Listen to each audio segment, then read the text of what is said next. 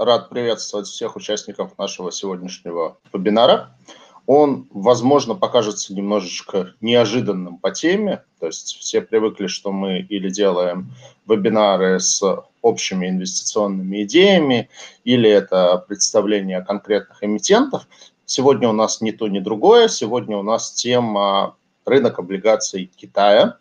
А, тема может показаться неожиданной, но на самом деле она приурочена к тому, что в конце прошлого года мы на Сибонс а, завершили покрытие внутреннего рынка облигаций Китая, и теперь мы утверждаем, что у нас есть все облигации Китая, которые, а, по крайней мере, публично выпущены, и информация о которых публично доступна. И мы решили этим поделиться и рассказать о том, как рынок облигаций Китая устроен. А, этот рынок, безусловно, заслуживает э, внимания, потому что это второй по величине рынок облигаций в мире. Ну вот по нашим данным в обращении, если брать и внутренний рынок, и евробанды Китая, находится порядка 26 тысяч облигаций общим объемом э, чуть больше 14 триллионов долларов. И это второй по величине рынок в мире, уступает он только американскому, ну, да, американский рынок по нашим данным, порядка 36 триллионов долларов. Но, в общем, как бы вот это единственный рынок, которому китайский рынок пока проигрывает. И, безусловно, к китайскому рынку интерес э, растет, потому что большая часть китайского рынка – это внутрикитайский рынок, несмотря на то, что евробанды – это тоже крупнейший среди стран emerging markets рынок. А, Китай постепенно снимает ограничения на доступ иностранцев к своим бумагам, поэтому интерес к китайскому рынку растет, и мы видим такой интерес и среди российских участников. А, наш семинар будет и теоретическим, и практическим. А, теоретическую часть представит мой коллега Александр Бударин, который в Сибанде как раз-таки занимается покрытием китайского рынка. И у нас будет два приглашенных эксперта. Это Артем Кормилицын, исполнительный директор компании ГПБ Financial Services из Гонконга. Ну, это дочерняя структура Газпромбанка в Гонконге. И вторым нашим приглашенным экспертом будет Ван Дзян, председатель правления э, компании Down Opus Asset Management из Пекина – Просьба не пугаться. Ван Цзян будет прекрасно говорить по-русски и будет выступать на русском языке. Поэтому думаю, что будет достаточно интересно и познавательно и для общего развития, и как для э, какие-то возможные инвестиционные идеи по работе с китайским рынком. Э, на этом я свое приветствие заканчиваю и с удовольствием передаю виртуальный микрофон моему коллеге Александру Бударину, который как раз-таки в Сибонс занимается китайским рынком и который выступит модератором нашего сегодняшнего вебинара. Александр, вам слово. Спасибо большое, Сергей. Итак, без дальнейших предисловий, наш первый спикер сегодня – это Артем Крамелицын, главный исполнительный директор «Газпромбанк Financial Services Гонконг». И он расскажет нам о китайских еврооблигациях, а именно о сегменте Хаил. Артем, вам слово.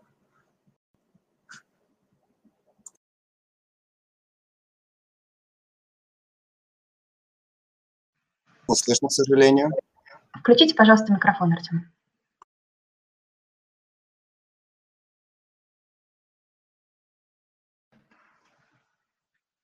Артем, пожалуйста, включите микрофон. Артем, вас не слышно. Пожалуйста, включите микрофон. Давайте, да. А, Александр, а, Сергей, спасибо за, за предисловие. А, сегодня хотел бы рассказать вам о рынке высокодоходных облигаций. Но начну, наверное, с того, чем Газпромбанк занимается в Гонконге, почему мы здесь. У Газпромбанка есть дочерняя компания GPV Financial Services. Мы учредили эту компанию в 2014 году. Мы имеем а, все лицензии на брокерскую деятельность здесь от э, местного регулятора. И у нашего бизнеса есть два направления. Мы а, занимаемся продажами а, российских ценных бумаг азиатским инвесторам, а также наше второе направление – это продажи китайских ценных бумаг российским и европейским инвесторам. И сегодня как раз речь пойдет именно во второй части нашей, а, бизнес-деятельности здесь, в Гонконге. Начну с нашей презентации. Поговорим именно о высокодоходных облигациях ВДО китайских эмитентов. Почему вообще инвесторам и управляющим компаниям должно быть интересно, интересен этот сегмент? В первую очередь, потому что, как вы знаете, облигаций с отрицательной доходностью уже достигло в обращении количество суммарно порядка 17 триллионов э, долларов. В связи, опять-таки, с политикой QE, неудержимые в Соединенных Штатах, а, а, ставки падают, а, доходности значительно снижаются, и это уже идет не, не первый год. Мы также видим, что доходности в российских бумагах, те, которые натуральным образом, в первую очередь, интересны российским инвесторам и знакомы, тоже очень сильно снизились, и поэтому многие инвесторы, включая а, российские управляющие компании, начинают смотреть на emerging markets э, и занимаются поиском дополнительной доходности, более высокой доходности. Если вы смотрите на emerging markets, то, конечно же, вам нужно будет а, и понаблюдать за, китайским, а, за китайскими бумагами, за китайскими эмитентами. Здесь вот на этом слайде общем, мы показываем о том, говорим о том, что а, китайский а, рынок еврооблигаций, номинированный в долларах, он имеет а, не только большую глубину, но и достаточно диверсифицирован по эмитентам.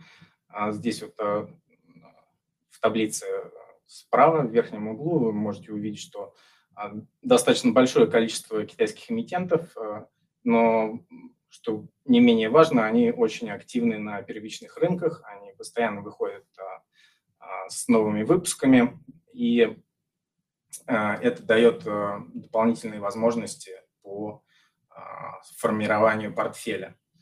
Что касается доходностей, то китайские эмитенты предлагают очень неплохую премию к другим, другим развивающимся рынкам, Здесь вот на нижних двух э, графиках вы видите красным отмечены как раз доходности китайских эмитентов в долларах, а, соответственно, э, по рейтингам Double B и Single B.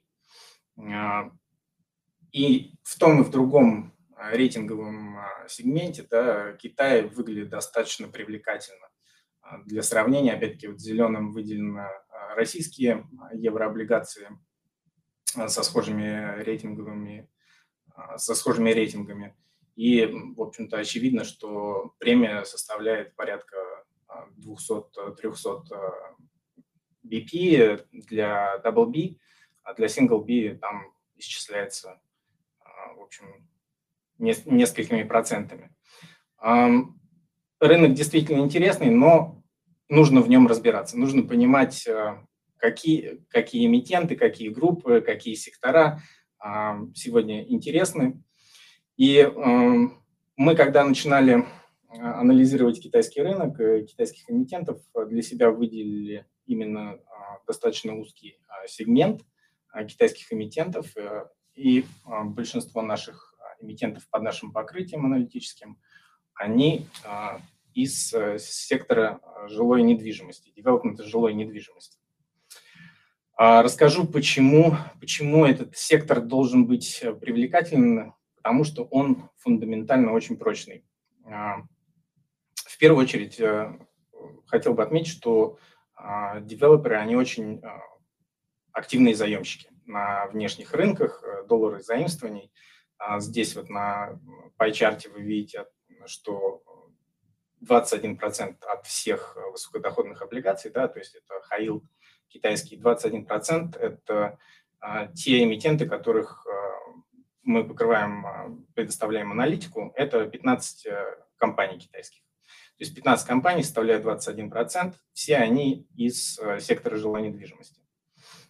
Почему мы считаем, что сектор жилой недвижимости, он фундаментально важный и фундаментально прочный? Несколько ключевых моментов.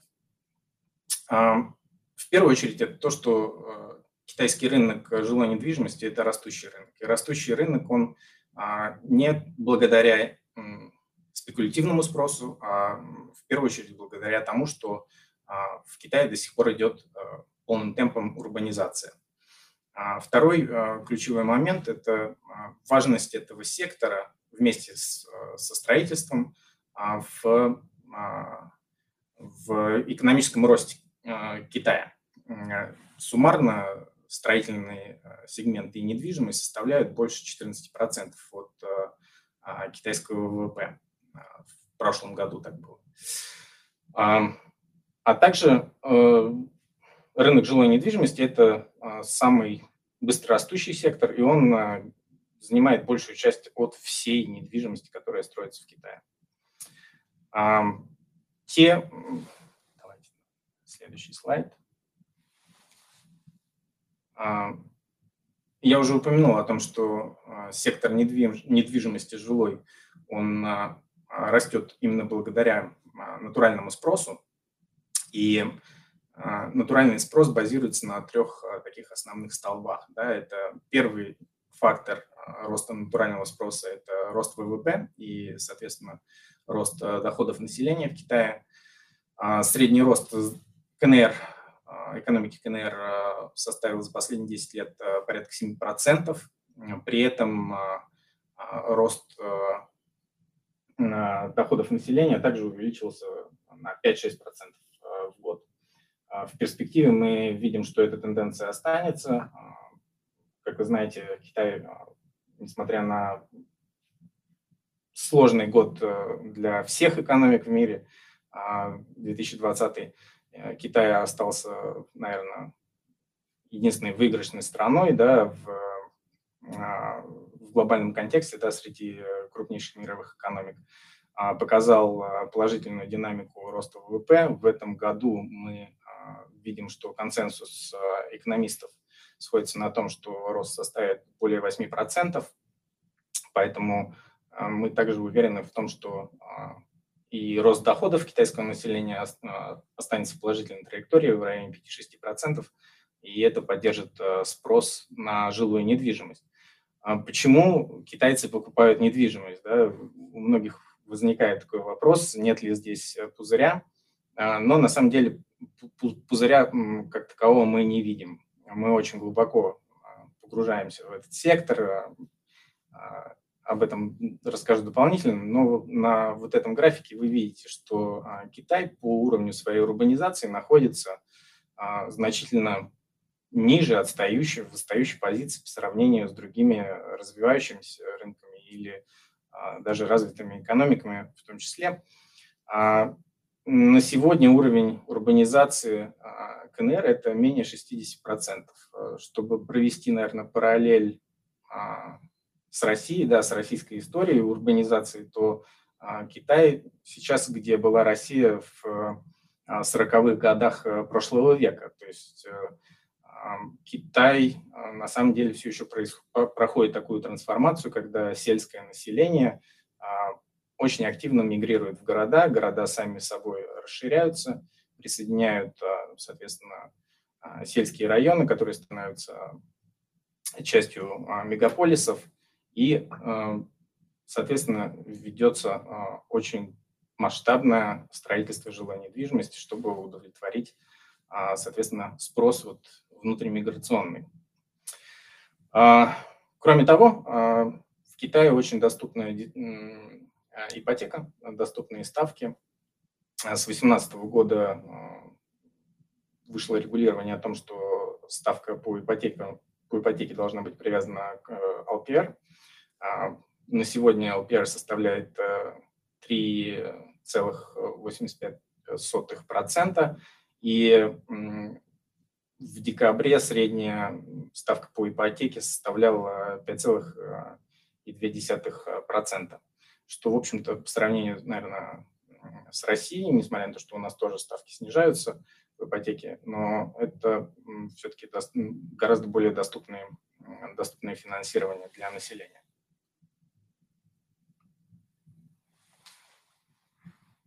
Немножко про миграцию, да, и про натуральный спрос, э, просто чтобы э, так, проиллюстрировать это, что значит консенсус по увеличению урбанизации на следующие 9 лет. Мы ожидаем, и, в общем, это, наши ожидания основаны также на ожиданиях как китайских государственных институтов, так и а, международных э, институтов, все прогнозы указывают о том, что, на то, что а, в следующие 9 а, лет, 9-10 лет э, ожидается приток э, сельского населения в города по 15 миллионов жителей. Это примерно 120% населения Москвы каждый год должно переехать в города, и, соответственно, этот спрос нужно удовлетворять строительством жилой недвижимости.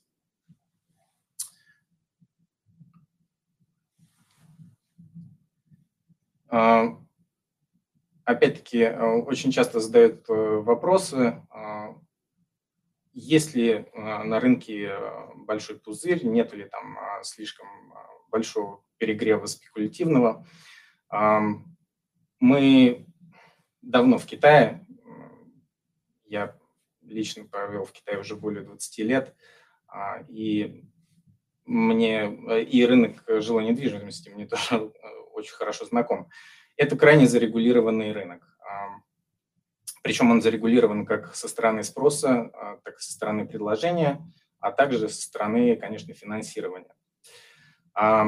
Мы общаемся а, с компаниями-эмитентами на постоянной основе, а, с китайскими девелоперами, и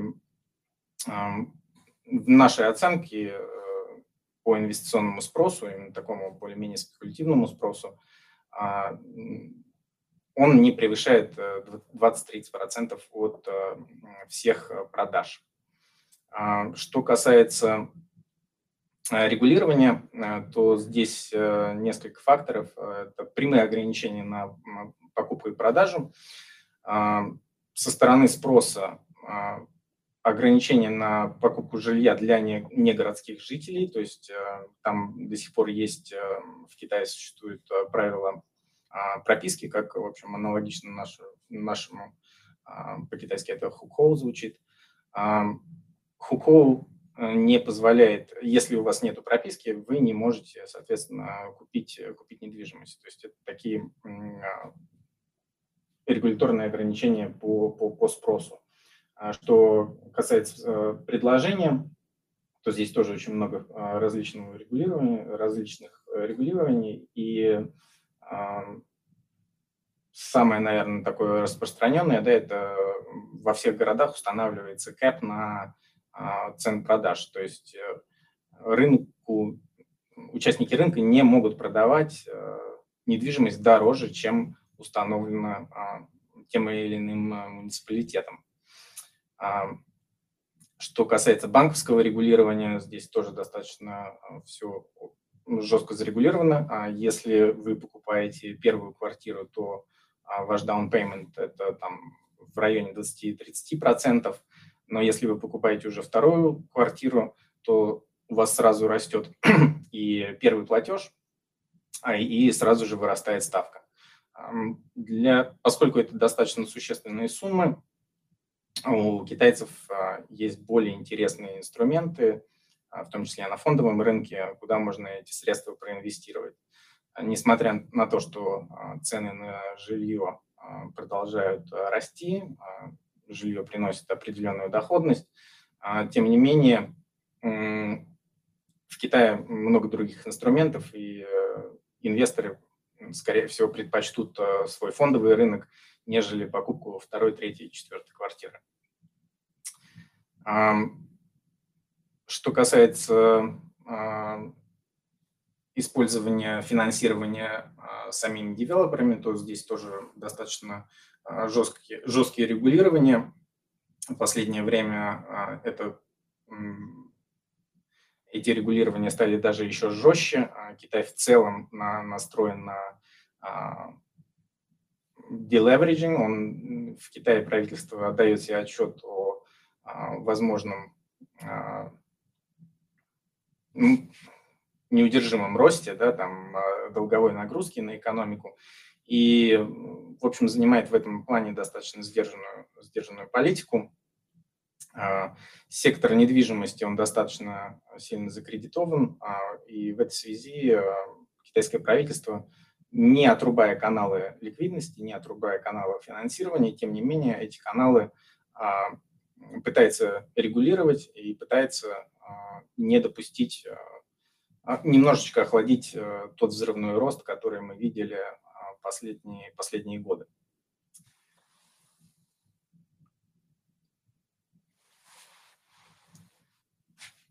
Это еще один слайд, чтобы про, проиллюстрировать, а, чем отличаются два рынка. А, в первую, я это опять э, к тому же тезису, что ключевым драйвером а, китайской недвижимости, его роста, является рост. Мы все, конечно же, помним, как рынок российской недвижимости сильно упал после кризиса 2008-2009 года но это было как раз обусловлено тем, что а, на российском рынке недвижимости а, в то время преобладал а, в первую очередь спекулятивный спрос, в то время как в Китае, если вы посмотрите на, на этот слайд в правом нижнем углу, на графике видно, что и рост экономики, и рост городского населения, и рост средней цены, они коррелируют, и а, в общем, нету, никто не выбивается вверх или никто не выбивается вниз.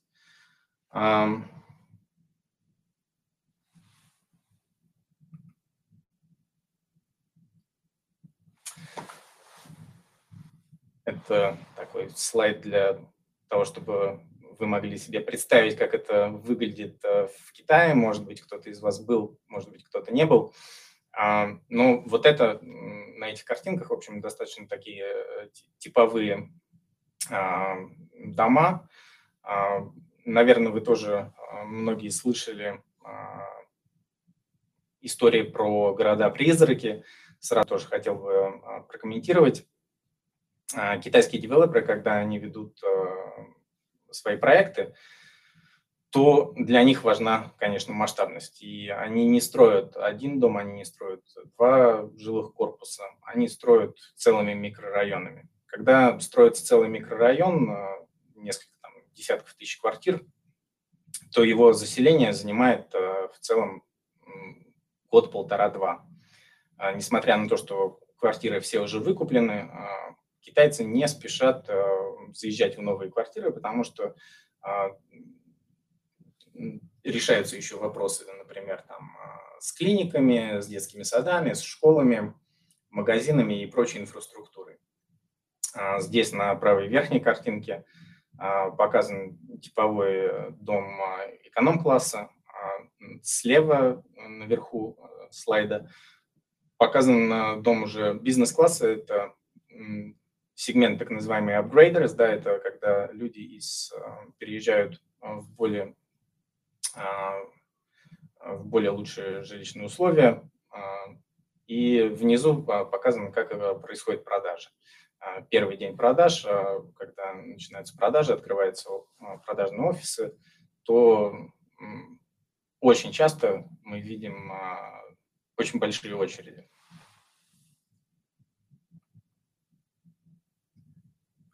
Типовая отделка китайских домов, соответственно, бывает без отделки сдают квартиры, но также есть варианты и с дизайнерской отделкой. Сейчас э, молодое поколение, оно уже предпочитает э, брать уже с готовыми решениями, вплоть до деталей интерьера.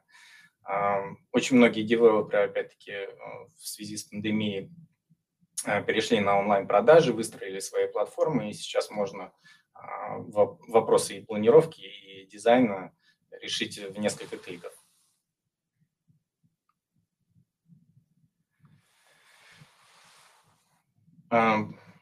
Немножко расскажу о том, как мы выбирали а, наших а, эмитентов китайских, а, которых мы взяли под наше аналитическое покрытие. И скажу больше, да, у Газпромбанка тоже есть skin in the game. Мы торгуем, соответственно, их облигациями активными. У нас есть позиции во всех эмитентах, и если у вас будет интерес, то мы всегда готовы мы всегда готовы удовлетворить ваш инвесторский спрос на куплю или продажу. А, коротко о а, тех фундаментальных вещах а, по нашим эмитентам. В первую очередь мы выбирали эмитентов с сильными фундаментальными показателями, с хорошими кредитными историями. Особое внимание мы уделяли прозрачности их бизнеса, то есть все наши эмитенты, они имеют листинг на гонконгской бирже, по ним очень много информации, они раскрывают а, не только свою финансовую отчетность, но и операционную, которую мы также отслеживаем, а также каждый из а, эмитентов из нашей выборки имеет по 2-3 рейтинга. А, для нас также было важно, когда мы выбирали эмитентов, чтобы это были frequent borrowers, да, чтобы у них было несколько бумаг outstanding, чтобы у них была достаточно четкая кривая доходности. И здесь вот как раз представлено тоже, наверное, а, чтобы показать вам а, масштабы а, китайских девелоперов, кто они такие. Здесь вот мы представили по, по выручке, сравнили их с крупнейшими российскими девелоперами, они выделены зеленым, вы видите пик и LSR. Ну и, соответственно, Country Garden и Evergrande – это такие а, китайские а, монстры девелопмента да, с выручкой по 70-80 миллиардов долларов в год.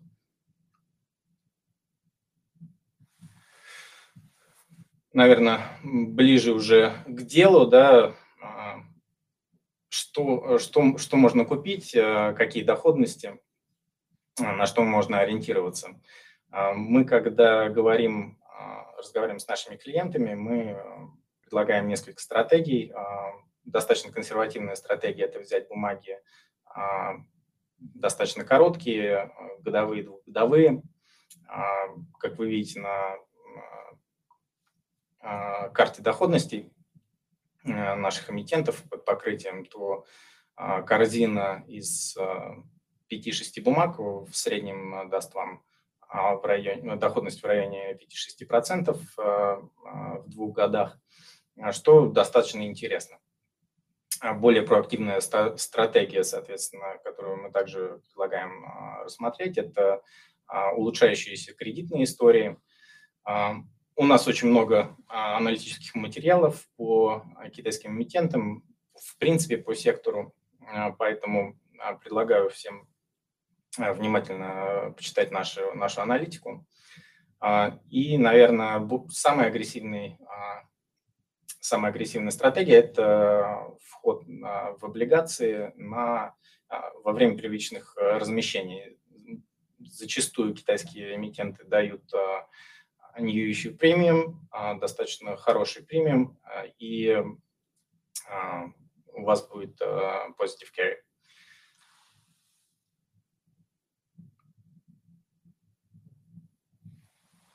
Что будет в 2021 году а, с сектором? А, мы считаем, что сектор продолжит а, стабильно развиваться. 2020 год, каким бы сложным он, каким бы сложным он ни был, по нашей выборке продажи выросли жилой недвижимости на 12%, и при этом наши эмитенты еще смогли сократить свои расходы. А, три важных фактора, которые будут влиять на отрасль в текущем году, это рост ВВП. Как я уже говорил, консенсус оценка роста составляет 8,2%. Это внимание правительства к снижению долговой нагрузки в секторе, а, так называемые три красные линии. Это три коэффициента, которые э, по кредитным метрикам запрещено сейчас э, нарушать девелоперам. Если они нарушают все три, то они не могут наращивать долг. Если нарушают только два, то могут наращивать долг на совсем немного.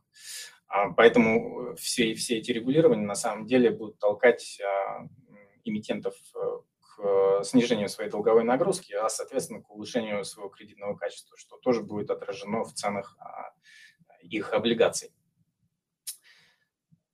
И кроме этого, мы также видим, что государство достаточно аккуратно находится, относится к этому сектору, и мы видели уже несколько раз, что те компании, у которых были определенные проблемы, а это не из нашей выборки, но мы видели, когда государство, в общем, помогало им и предоставляло дополнительную ликвидность.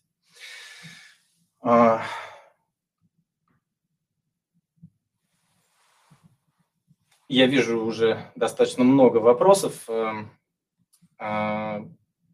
по брокерским счетам и аналитики. Сразу на вот этом слайде а, предлагаю всем, кто заинтересовался а, этим, а, этим сектором высокодоходных облигаций э, КНР, предлагаю сделать скриншот.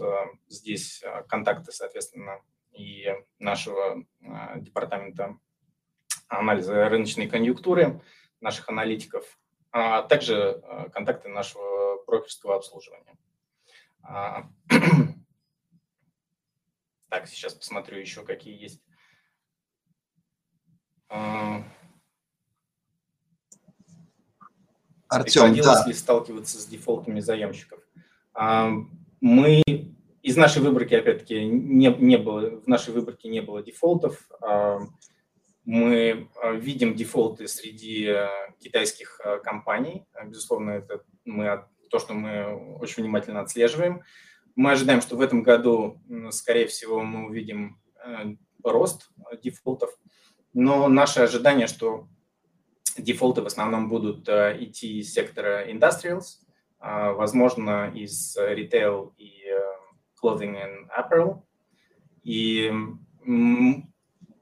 из сектора жилой именно недвижимости мы не ожидаем а, дефолтов, но, наверное, коммерческая недвижимость тоже в силу там а, спада, наверное, спроса в ритейле, те, те, те, те девелоперы с большим exposure на шоппинг-моллы, возможно, у них, у них и будут проблемы. Артем, да, я зачитаю пару вопросов, поступило достаточно да. много вопросов. А, в целом есть э, вопрос, каким образом российский инвестор может купить э, облигации внутренних материковых компаний, а, у вас, соответственно, есть ответ про еврооблигации, да, расскажите, и в какой валюте они номинированы, и, возможно, про минимальный торговый лот. Да, а, соответственно, а, все компании, которые мы покрываем, они выпускают свои еврооблигации, и в 99,9% случаев это долларовые облигации. Вы их можете приобрести через, через, наше, через наш департамент брокерского обслуживания – а, или же, если вы являетесь э, институциональным инвестором, то напрямую у нашего а, Bond Trading Desk. Отлично, спасибо большое, Артем. А, есть еще вопрос по поводу доступа к Bond Connect через Газпромбанк. Насколько я понимаю, на, в данный момент у нас э, есть э, доступ к Bond Connect э, только через наших э, партнеров китайских. Сами мы пока еще не подключены. Но mm-hmm. если опять-таки будет спрос, пожалуйста, пишите. Мы, когда накопим критическую массу клиентскую, мы, безусловно, а, это сделаем. Мы как банк, мы всегда идем за клиентами, поэтому если будет хороший спрос, мы будем только рады. Отлично, спасибо большое. И, наверное, последний вопрос из-за того, что у нас ограниченное время. А какой сейчас уровень кредитной нагрузки у девелоперов в процент в среднем по рынку, спрашивает Алена Щеглова. Александр, если можно вернуть тогда презентацию. Сейчас. Есть слайд.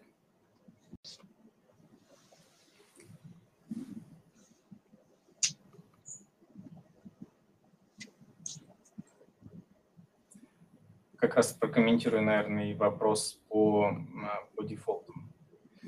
А, не далее, как вчера компания China Fortune Land заявила о том, что а, испытывает определенные проблемы и, скорее всего, пойдут в реструктуризацию своих, своих облигаций.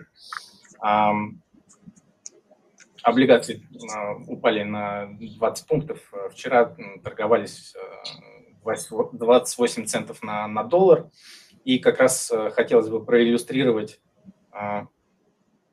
как, когда мы выбираем, на что мы смотрим. Да, и здесь несколько важных, а, важных а, пунктов я хотел бы отметить. Первое – это а, то, с чего мы начинали, что сектор жилой недвижимости имеет натуральный спрос. Сектор коммерческой недвижимости, здесь уже нужно смотреть case-by-case basis. Что касается China Fortune Land, то not so fortunately, они очень с большим перекосом имеют exposure на коммерческую недвижимость. Как видите, да, там на, на, в таблице это 43%. А масштаб и рост. Соответственно, в среднем по нашей выборке предпродажи составляют 33,8 миллиардов долларов. У Fortune Land это было всего лишь 2,7 миллиарда. А, долговая нагрузка. Средняя наша, по нашей выборке, средняя долговая нагрузка, чистый долг капиталу э, one time. А, у Fortune Land, опять-таки, not so fortunately, было два. А, выручка к чистому долгу среди наших эмитентов составляет 143%. Ликвидность, денежные средства к краткосрочному долгу 122%. Как вы видите, China Fortune Land по всем метрикам значительно уступала, уступает пока еще на плаву, а уступает э, тем эмитентам, э, которые, которых мы, которые у нас под аналитическим покрытием. Я вижу очень много вопросов э, по специфи... таких по, по именам уже, по Evergrande, по. А, я думаю, что сегодня действительно по времени ограничены. Я вижу все вопросы и, и по Country Garden. Я думаю, что а, всех заинтересованных я приглашаю а, написать нам, написать а, нашим аналитикам. Как раз еще раз покажу слайд с нашими контактами. И подписывайтесь на нашу аналитику, готовы проводить звонки с вами, отвечать на все ваши конкретные вопросы. Более того, для наших институциональных клиентов крупных клиентов мы также делаем а, corporate access services, то есть мы а, с, можем устроить для вас а, встречи с эмитентами. Ну и бог даст, когда-нибудь карантинные ограничения снимутся. В общем, заинтересованных корпоративных клиентов мы также можем свозить в Китай и показать, как все это выглядит в реальности. Отлично, спасибо большое, Артем. Спасибо большое за очень информативное выступление. И спасибо за всем гостям за такое огромное количество вопросов и интерес к нашему вебинару. А сейчас настало время моего выступления. Меня, напоминаю, зовут Бударин Александр, я работаю в компании Сибонс, я отвечаю за внутренний рынок облигаций Китая, и сегодня я дам описательную статистику этого рынка, параллельно немного познакомлю вас с функционалом нашего сайта. Итак, начнем мы со структуры объема выпуска государственные облигации на внутреннем облигационном рынке Китая э, составляют около 20% от общего объема выпуска. Около 30% приходится на муниципальный сектор и больше половины выпусков – это выпуски корпоративного сектора. Однако, прошу заметить, что 21% от общего объема выпусков – это выпуски политических банков, такие квазигосударственные финансовые институты, которые Э, регулирует деятельность на рынке. Далее идет э, финансовый сектор и банковский сектор, это около 14% рынка. Далее девелоперы и прочие эмитенты. Как уже говорилось сегодня, Китай занимает второе место по объему внутреннего долга. Э, на данный момент он уступает только США. Как видно в статистике по рынкам стран, внутренний объем рынка облигаций США, о, облигаций, извините, Китая составляет около 13 триллионов долларов США. Для сравнения, Россия находится на уровне меньше полутриллиона долларов. И объем этого рынка продолжает расти. Даже в сегменте корпоративных облигаций за полтора года произошел рост более чем на 50%. Более чем на 2 триллиона долларов вырос объем рынка внутренних корпоративных облигаций. А теперь перейдем к суверенному заемщику, к э, Китаю. Основной объем долга сосредоточен в юанях. Это более 98% долга. А, достаточно стабильное кредитное качество заемщика. Это рейтинг A+, A1 от различных кредитных рейтинговых агентств, от большой тройки. И мы видим, что рейтинги достаточно стабильные, и за последние годы они в основном подтверждаются. Далее, говоря о ключевых эмитентах на рынке, необходимо в первую очередь сказать о политических банках. Как я уже говорил, э, к ним относятся квазигосударственные институты, а именно China Development Bank, Agriculture Development Bank of China и Exim Bank. Э, наибольшим по объему внутренних выпусков является China Development Bank.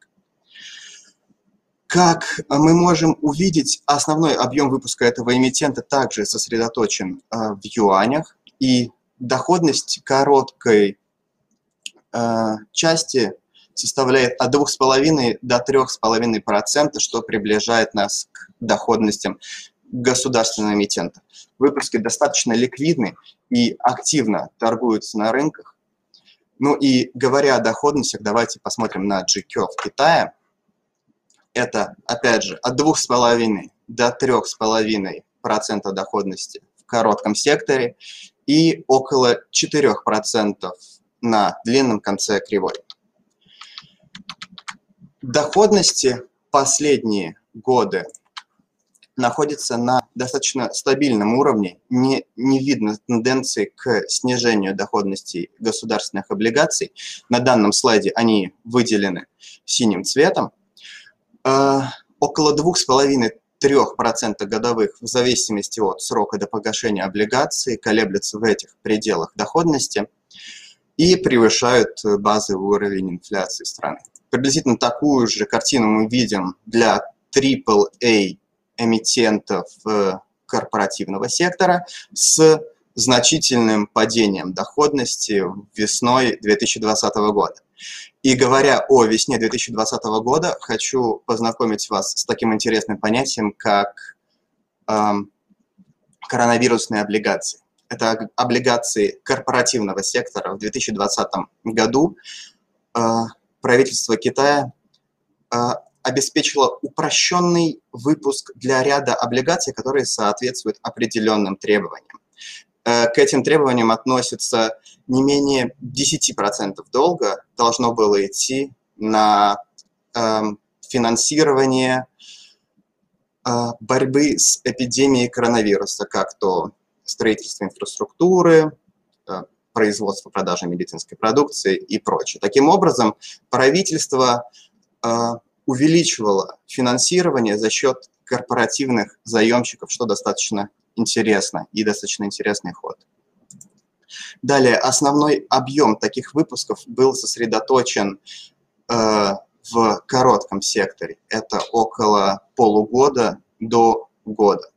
Основной объем по выпускам заняли банки и финансовые институты, однако здесь требуется отметить, что значительную долю э, вклада внесли выпуски э, политических банков, которые во время эпидемии активно финансировали борьбу с коронавирусом.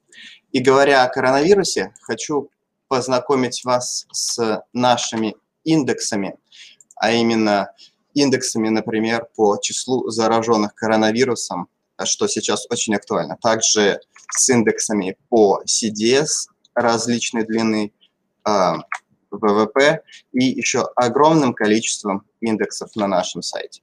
И в завершение своей презентации я хотел бы сказать пару слов о нашей базе данных по Китаю, за которую отвечаю я. Это более 24 тысяч облигаций OTC рынка э, с их параметрами, с параметрами для поиска, которым соответствует более 10 тысяч эмитентов, и более 10 тысяч котировок обновляется на нашем сайте ежедневно. на этом у меня все. Я перехожу к ответам на вопросы. А, доля долгового рынка OTC и доля биржевого. На данный момент, поскольку мы не имеем полного покрытия биржевого рынка, сложно ответить на этот вопрос в цифрах, однако значительно превалирует доля OTC рынка, если смотреть на различные консенсусы и аналитики участников рынка. Спасибо за вопрос, Александр. Итак, э, я предлагаю не терять времени и перейти к нашему следующему спикеру, Ван Дян. Я приглашаю вас. Ван Дян – это председатель правления Dawn Opus Asset Management, расположенного в Пекине. Он нам расскажет о рынке Китая как участник этого рынка.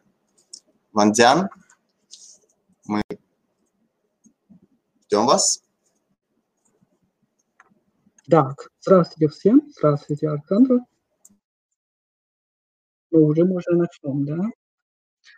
А, сегодня наша тема по как бы, китайскому рынку облигаций ну, для российских инвесторов, ну, как китайцы, мы будем рассказывать о, о нашем рынке а, по статистике и по макроэкономике. Ну, сначала, ну, слушай, вот второй. А сначала кто я? Значит, я раньше был выпускником МГУ и Высшей школы экономики. Я работал тоже в э, лаборатории э, Высшей школы экономики, а после этого э, начал работать в Китае, заниматься на рынок облигаций, но это внутренний рынок облигаций э, с 2014 года по 2016 году. А после этого уже создал свой как бы, private фонд на как бы, нашем рынке. Я, наверное, начали исследования на наши данные и как бы, исследования на облигации с 2007 года, поэтому как русский студент и занимался уже много лет на рынке облигаций в Китае. Поэтому а, очень приятно, что здесь можно перед всем рассказывать о нашем рынке. А, мой содержание будет сначала как бы обзор нашего рынка. Я вижу, что у Александра уже есть статистика, но по нашим статистике, статистике может быть по-другому. А, можно проверять о сибонские а, статистики и наша статистика от а, нашей а, данных компании Wind.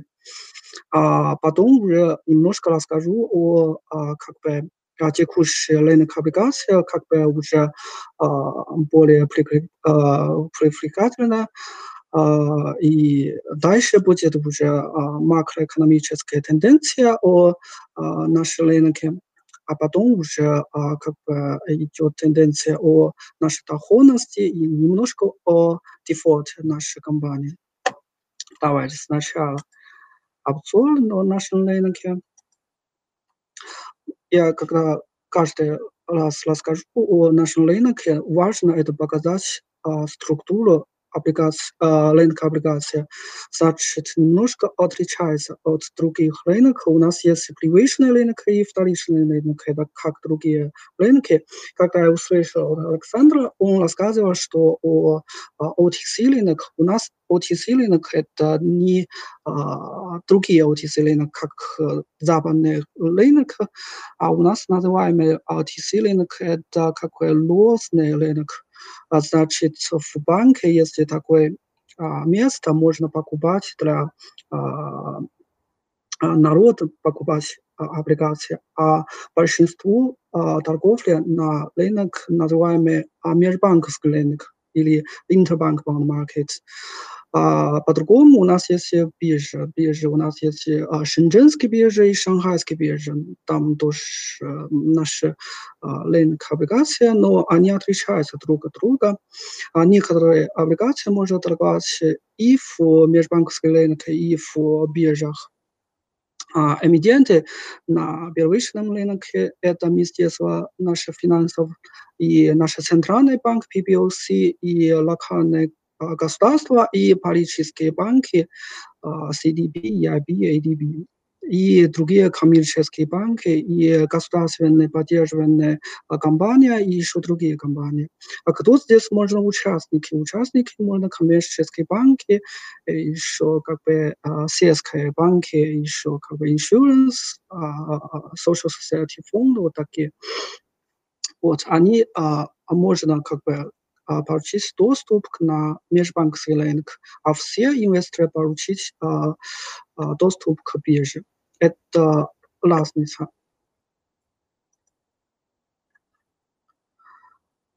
Теперь объем и развитие uh, нашего рынка. Это видно, что как бы, рынок развивается, объем стал больше и больше, всегда рост, рост есть. Здесь видно, что на 2013 года и 2016, когда я работал в банке, там объем быстро развивается, потому что когда в этот же период получил очень много инноваций. Значит, в этом же периоде появились ABS, MBS и такие как бы похожие облигации на рынке. Из-за этого в текущий момент некоторые эмитенты уже не смогут как бы вернуть деньги инвесторам.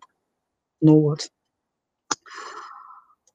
По статистике о государственные облигации и кредитные облигации, значит, тоже в вот, этом же году, в 2014 года по 2016 года, а, кредитные облигации стали побольше, а теперь через 5-6 лет они уже а, во время а, а, вернутся деньги инвесторам, поэтому в 2021 году а, будет сложно для вот этих эмитентов, потому что у них много как бы облигаций нужно вернуться.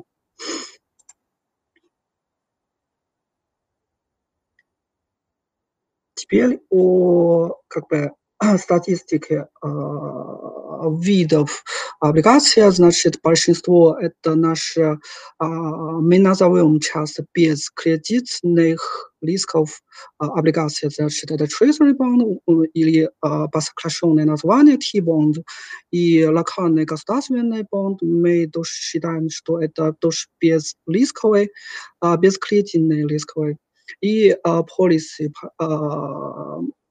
банки, облигации, они тоже считаются, что нет кредитной риски. Я вижу, что много как бы, зарубежных инвесторов часто инвестировать на вот эти облигации. По кредитной облигации у нас есть financial bond, еще enterprise bond, corporate bond, еще mid-term note и коммерческие paper, и еще как бы называемый пандабом. Я насколько э, э, помню, э, у нас Русар даже э, выпускал аппликация как пандабон на китайском рынке аппликации. Я э, надеюсь, что будет еще другие русские компании, можно выпускать свои аппликации на китайском рынке аппликации. Наверное, финансирование стоимости а, будет как бы меньше, чем в России. И еще как бы напоминаем, что какие как бы сокращенные названия я буду использовать. Это PBOC как Центральный банк, и еще Министерство а, финансов, то, что называем MOF, еще NDRC, это как бы регулятор, еще а, CSRC. Почему так много регуляторов? Потому что у нас как бы различные подсекции а, рынка облигаций, в каждом как бы, вот этот пост, рынок есть и свои регуляторы, поэтому как бы есть много как регуляторов здесь. А больше я уже как бы вызывать только регуляторы по сокращенному виде.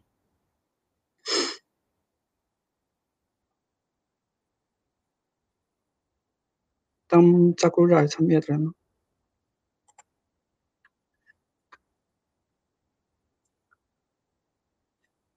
Теперь как бы третья часть о, нашем а, а, выпусклении – это а, тенденция о открытии а, нашего рынка облигаций. Значит, в прошлом году, в сентябре, а, наш а, центральный банк а, сделал объявление, что а, а, будет а, больше внимания на внутренний а, рынок облигаций для зарубежных инвесторов, значит, будет много как бы инноваций, ибо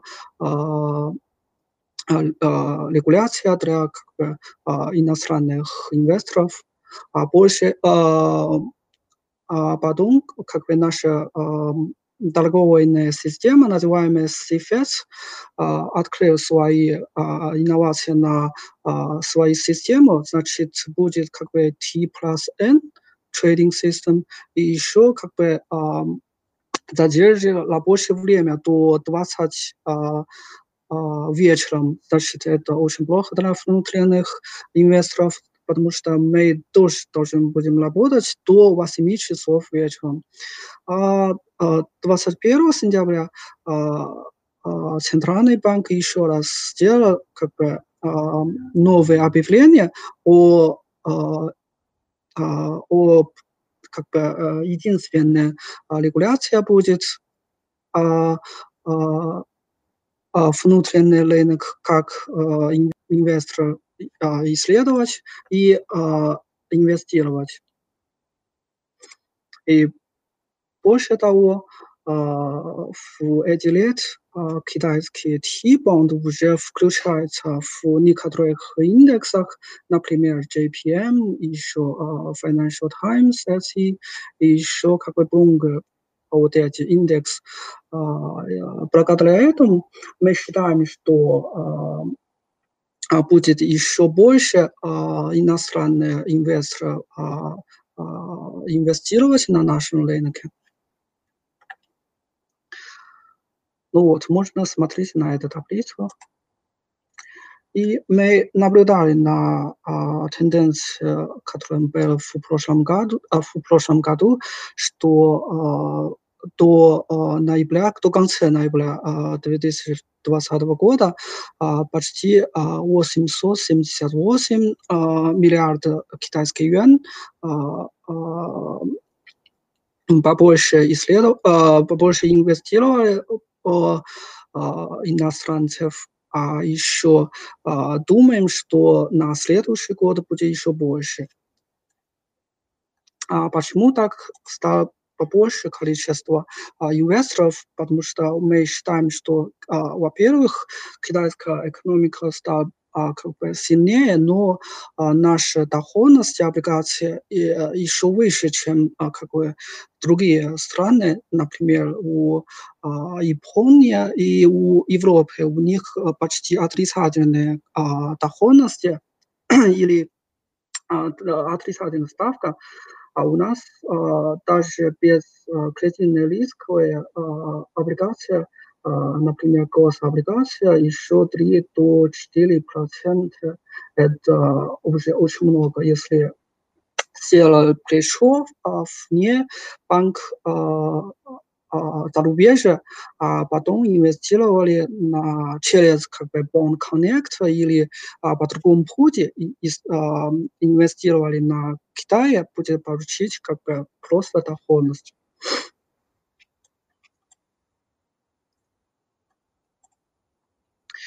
Следующее будет наша а, макроэкономика.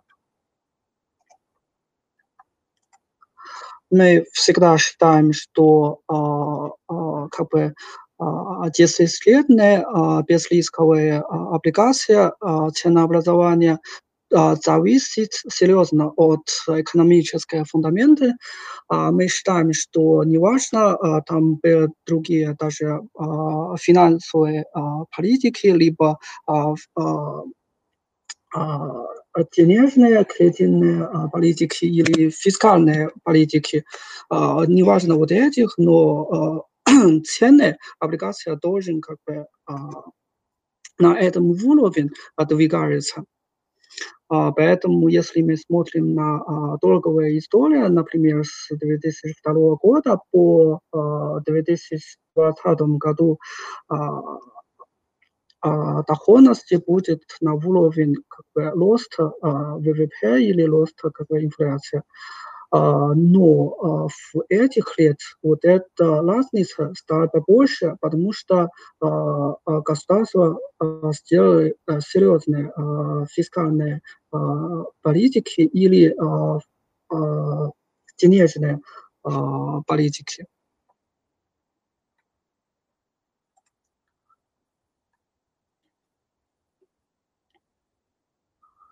Мы всегда считаем, что э, теперь ОМОские э, ставки являются базовая ставка э, Китая, они уже э, на э, ставка суда, потому что это двигается почти каждый день, и он зависит от центрального банка, поэтому это было очень важно.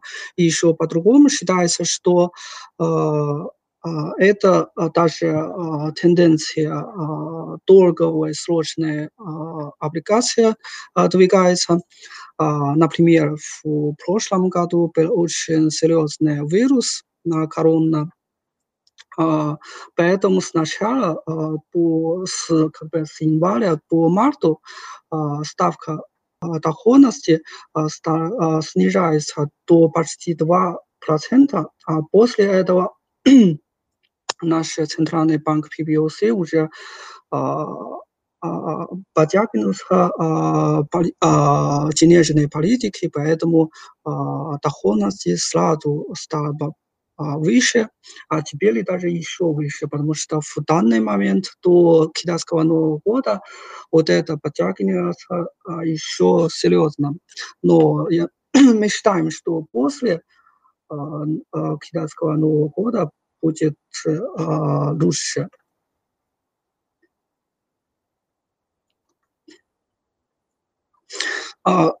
Кроме того, в мае наш премьер сказал, что на рынке нельзя как бы нельзя как бы либо в, в мутной воде, значит нельзя там арбитража по политике. А, есть компания, которая публикация, как бы дешевленная а, а, облигация по меньшей ставке, а потом как бы вкладываться еще в банк. Это получается профили или арбитраж. Есть компания, которая получили очень как бы, дешевленный кредит от банка, а потом как бы вкладывать, вернуться в банке, и тоже можно получить как бы, арбитраж. Поэтому это тоже важная причина, почему наш центральный банк выйдет от свободной денежной политики. И после этого арбитража стало меньше и меньше. Но после э, серьезного как бы, э, возроста э, доходности на money market, э, целый market стал подтягиваться, потому что мы всегда считаем, что ликвидность на э, ман, э, манежной э, рынке э, является как бы гениальной э, ликвидности индикатора. А после э, подтягиваться э, э, манежные рынки будет как бы сложно для финансирования всех и банков, и компаний. Но вот по истории так было. А как по экономике, а, мы видели, что этот раз, когда а, возвращение а, нашей экономики после коронавируса, мы видели, что промышленности стал сначала вернуться, а потом уже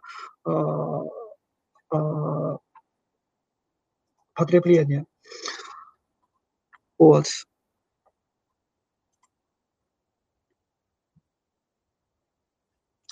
И еще мы видели тоже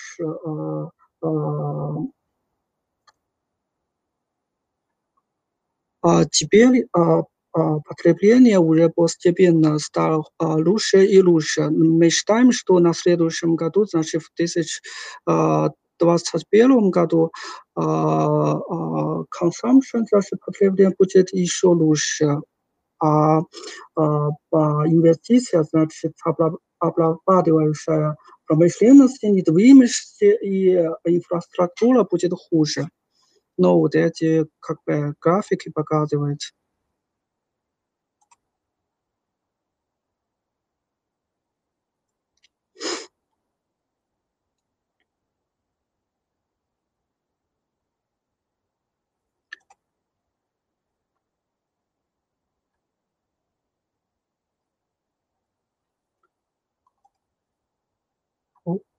Нет.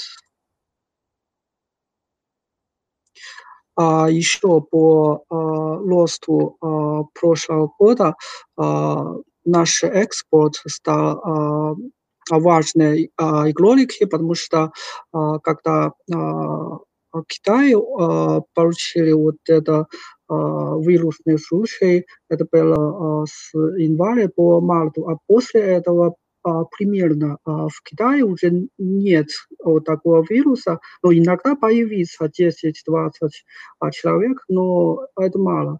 Значит, китайская экономика возвращается на рост после мая, а в, другими, в других странах. Мы видели, что в Америке и даже в Европе, в России, в Африке вот эти ситуации даже стали хуже и хуже, поэтому это разница между Китаем и э, другие страны, поэтому когда они э, не смогут работать, э, у нас экспорт стал э, больше, а на следующий год, э, когда а, другие экономики стал выше, значит, мы уже видели индикатор по PMI стал а, лучше а, в Америке, в Европе и даже в Англии и в Японии. Значит, наш экспорт будет немножко хуже, чем в 2000, 2020 году. И мы считаем, что в 2020 году инфраструктура в Китае была очень важна, потому что это поддерживает наш ВВП. Если бы в прошлом году меньше экспорта, меньше тоже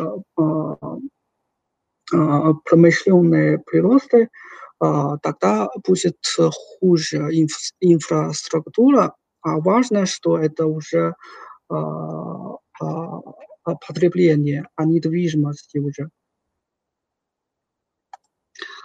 В конце концов, это наш как бы прогноз по макроэкономике в 2000 2021 году я видел, что а, а, цифры у Артема немножко а, меньше, чем у нас, но мы считаем, что а, в первом и во втором сезоне а, экономика будет немножко выше, чем обычно, потому что в прошлом году была очень низкая база, а потом уже потеряются а, моменты от экономики, поэтому мы считаем, что будет э, хуже. А мы считаем, что а, в третьем сезоне наша облигация будет еще лучше.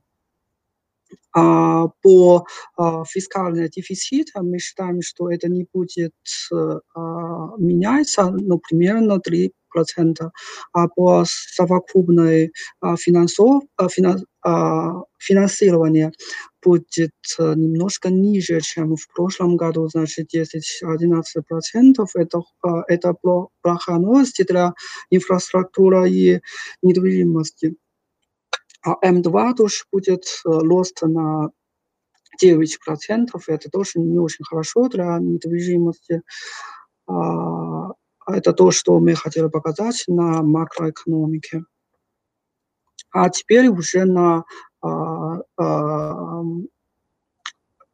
сама рынке. На самом деле а, мы видели, что а, а, наша а, облигация проиграли другими а, а, инвестирования, потому что а, в 2019 году было только 3%, а в, а, а, в прошлом году тоже почти самое а, роста, поэтому это плохо для инвестора. А на следующем году мы считаем, что после а, второго а, сезона а, роста будет больше, немножко больше. Вот на этом же графике мы показали, почему наши а, а, ставки сначала снижаются, а потом а, а, быстро рост. Но сначала, когда вирус появился, а, было очень а, серьезные а, денежные кредитные политики, а потом, когда в мае мы увидели, что центральный банк вышел от а, политической а, а, а, фиксальной политики и финансовой политики, поэтому ставка стала выше и выше. Это серьезно отличается от Америки. Но в этом же году считается, что разница между вот эти две облигации будет как бы меньше.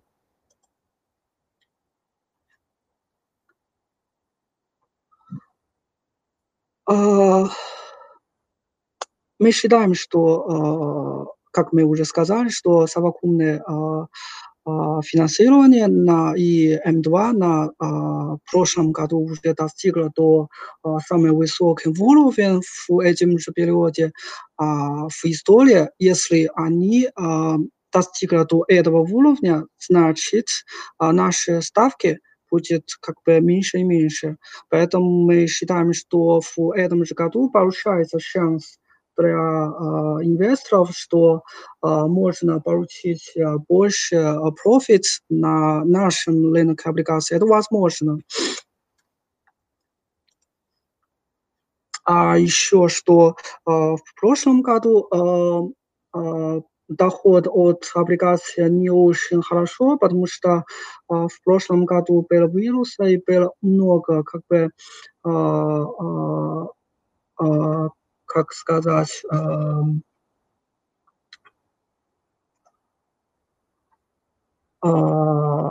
много поставок на облигации, значит, много локальных государства, а, выпущены свои облигации, чтобы антикоронавируса. А на следующий год, значит, в этом же году это точно не будет. Поэтому а, добавление на это же а, поставки будет ниже, а мы уже видели, что э, на следующем году, значит, больше инвесторов будет инвестировать на нашем рынке, значит, потребности будет выше. А э, благодаря этому мы считаем, что тоже шансы для инвесторов на э, нашем рынке получить профили.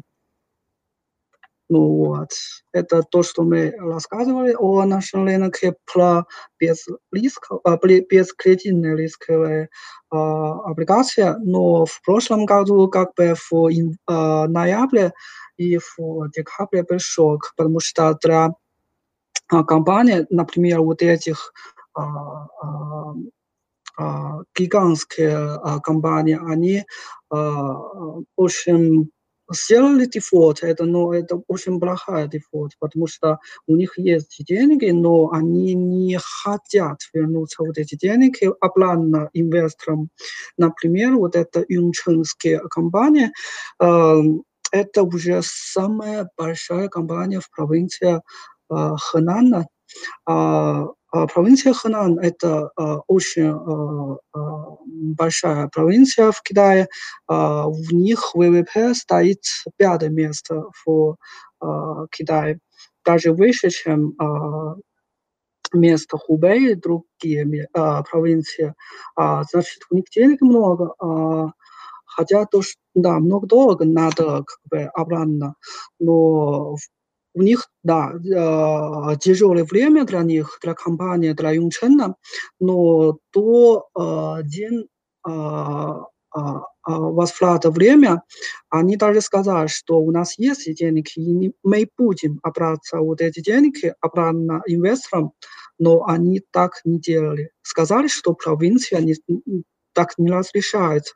Поэтому это был очень серьезный а, дефолт. И до этого момента они даже сделали свои, как бы, Джунгенский банк, а, а, вышел в своей компании без а, как бы, обсуждения с инвесторов.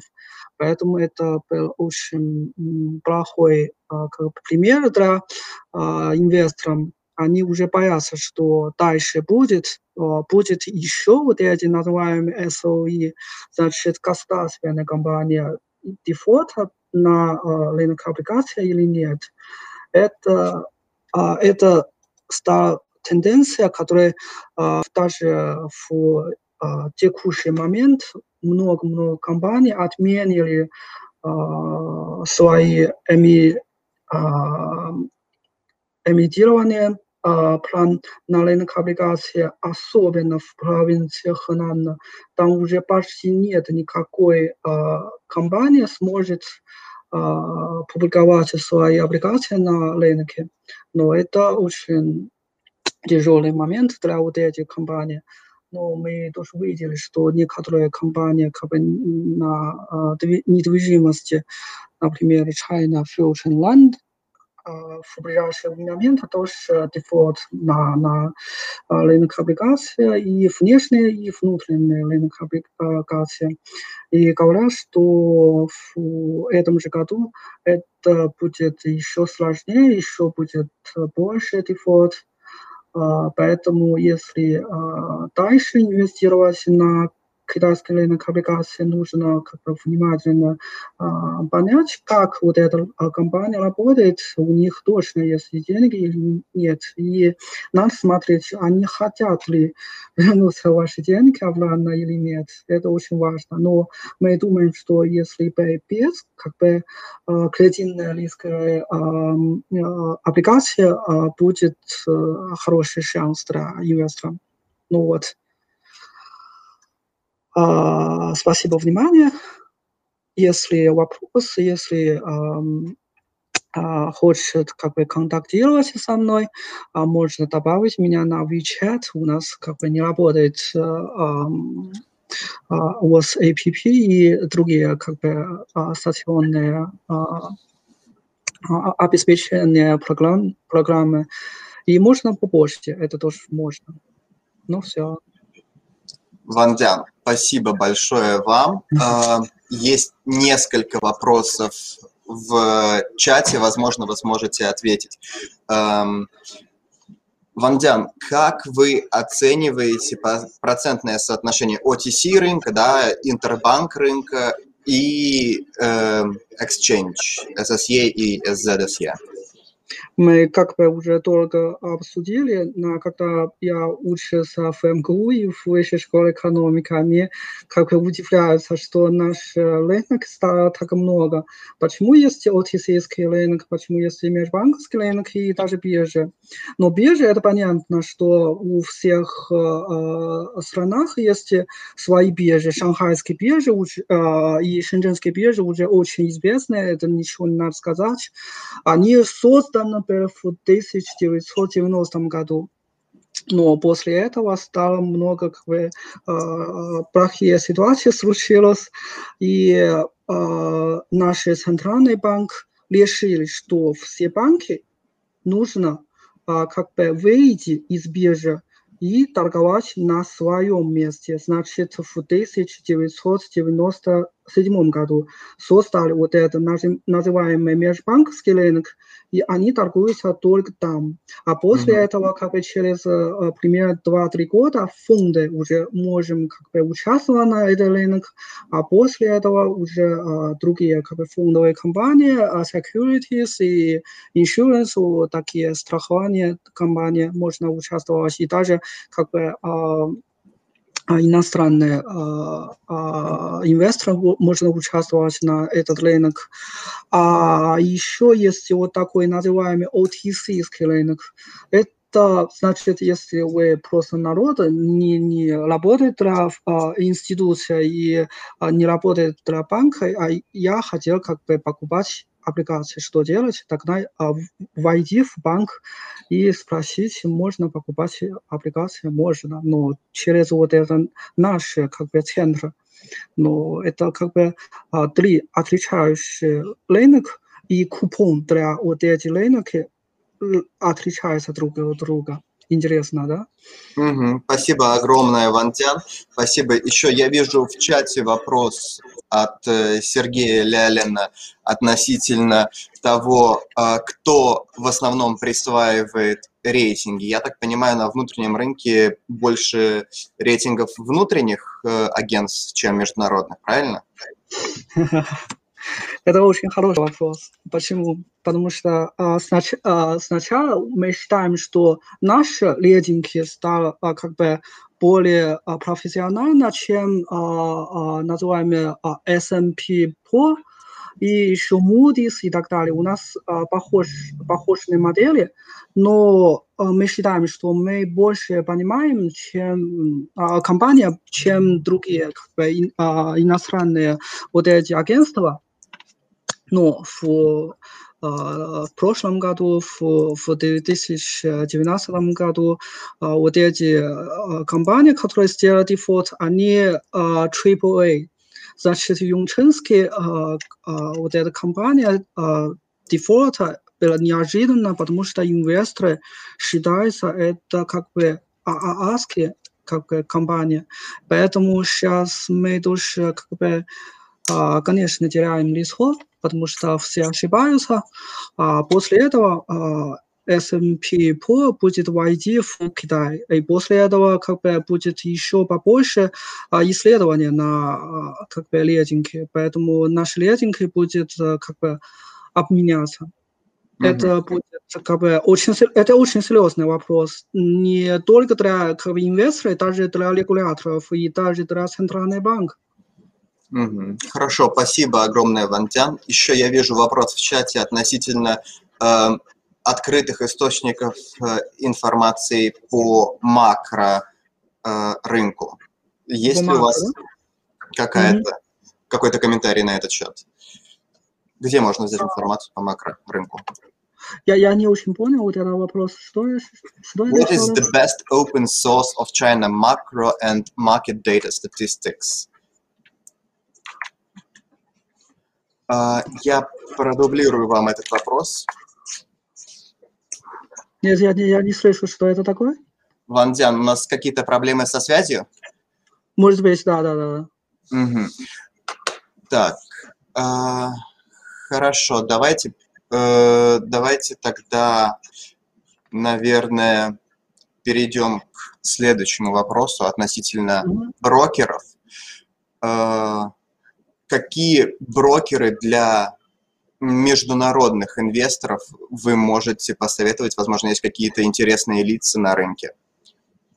Вот это очень хороший вопрос для меня, потому что мы часто пользуемся либо как мы внутренние агентства на рынок облигаций. У нас есть и maker. Это большие банки ICBC, вот Bank of China, они сделают вот такие как market maker, но они меньше, чем другие называемые брокеры. Брокеры у нас есть пять брокеров на рынке облигаций. Это как бы Пинанский, это Чунчинский, но существует вот эти пять а, брокеры. И даже если другие компании сделают вот так, но все как бы межбанковские рынки, там торгуются через CFS, как мы уже видели, структура, mm-hmm. которая там показана, там есть уже э, э, expand, значит, очень похож уже на акции, значит, вы как бы показывает своя цена, и там будет соответствующая для вашей самая лучшая цена уже показано, поэтому уже не, не надо через никакого а, брокера. Но через брокера будет как бы побыстрее. Угу. Понял. А, я также вижу в чате вопросы уже касательно конкретных брокеров. Наверное, этот вопрос лучше э, написать на личную почту. Это не проблема, я, я вам дам. У них есть и свои сайты, у них есть и свои контакты, я тогда... Да, пожалуйста, вот на, на, на экране вы видите почту Вандяна и его Да, номер да. телефона для Вичат. А, Что такое Вичат, в принципе, можете написать нам, WeChat? мы вам расскажем. А, И э, задавайте свои вопросы мне, Вандяну, будем рады ответить по почте. И я вижу достаточно много вопросов относительно того, как э, инвестор э, может выйти на внутренний рынок Китая. В связи с этим я, пользуясь случаем, проанонсирую наше грядущее мероприятие, точная дата которого пока не, не поставлена, но мы будем ждать э, вас. Мероприятие будет на английском, тоже посвящено рынку облигаций Китая. И среди спикеров у нас в том числе будут представители компании Bond Connect, которая сейчас активно реализует э, совместную э, практику торговли облигациями, там, взаимопроникновения между Гонконгом и Китаем. На этом у нас все. Всем спасибо большое за внимание. Спасибо, что были с нами. Спасибо всем. Спасибо. И огромное спасибо, Вандиан, за ваше прекрасное выступление и речь. Спасибо, Артем. Спасибо, Александр. Спасибо, Сергей.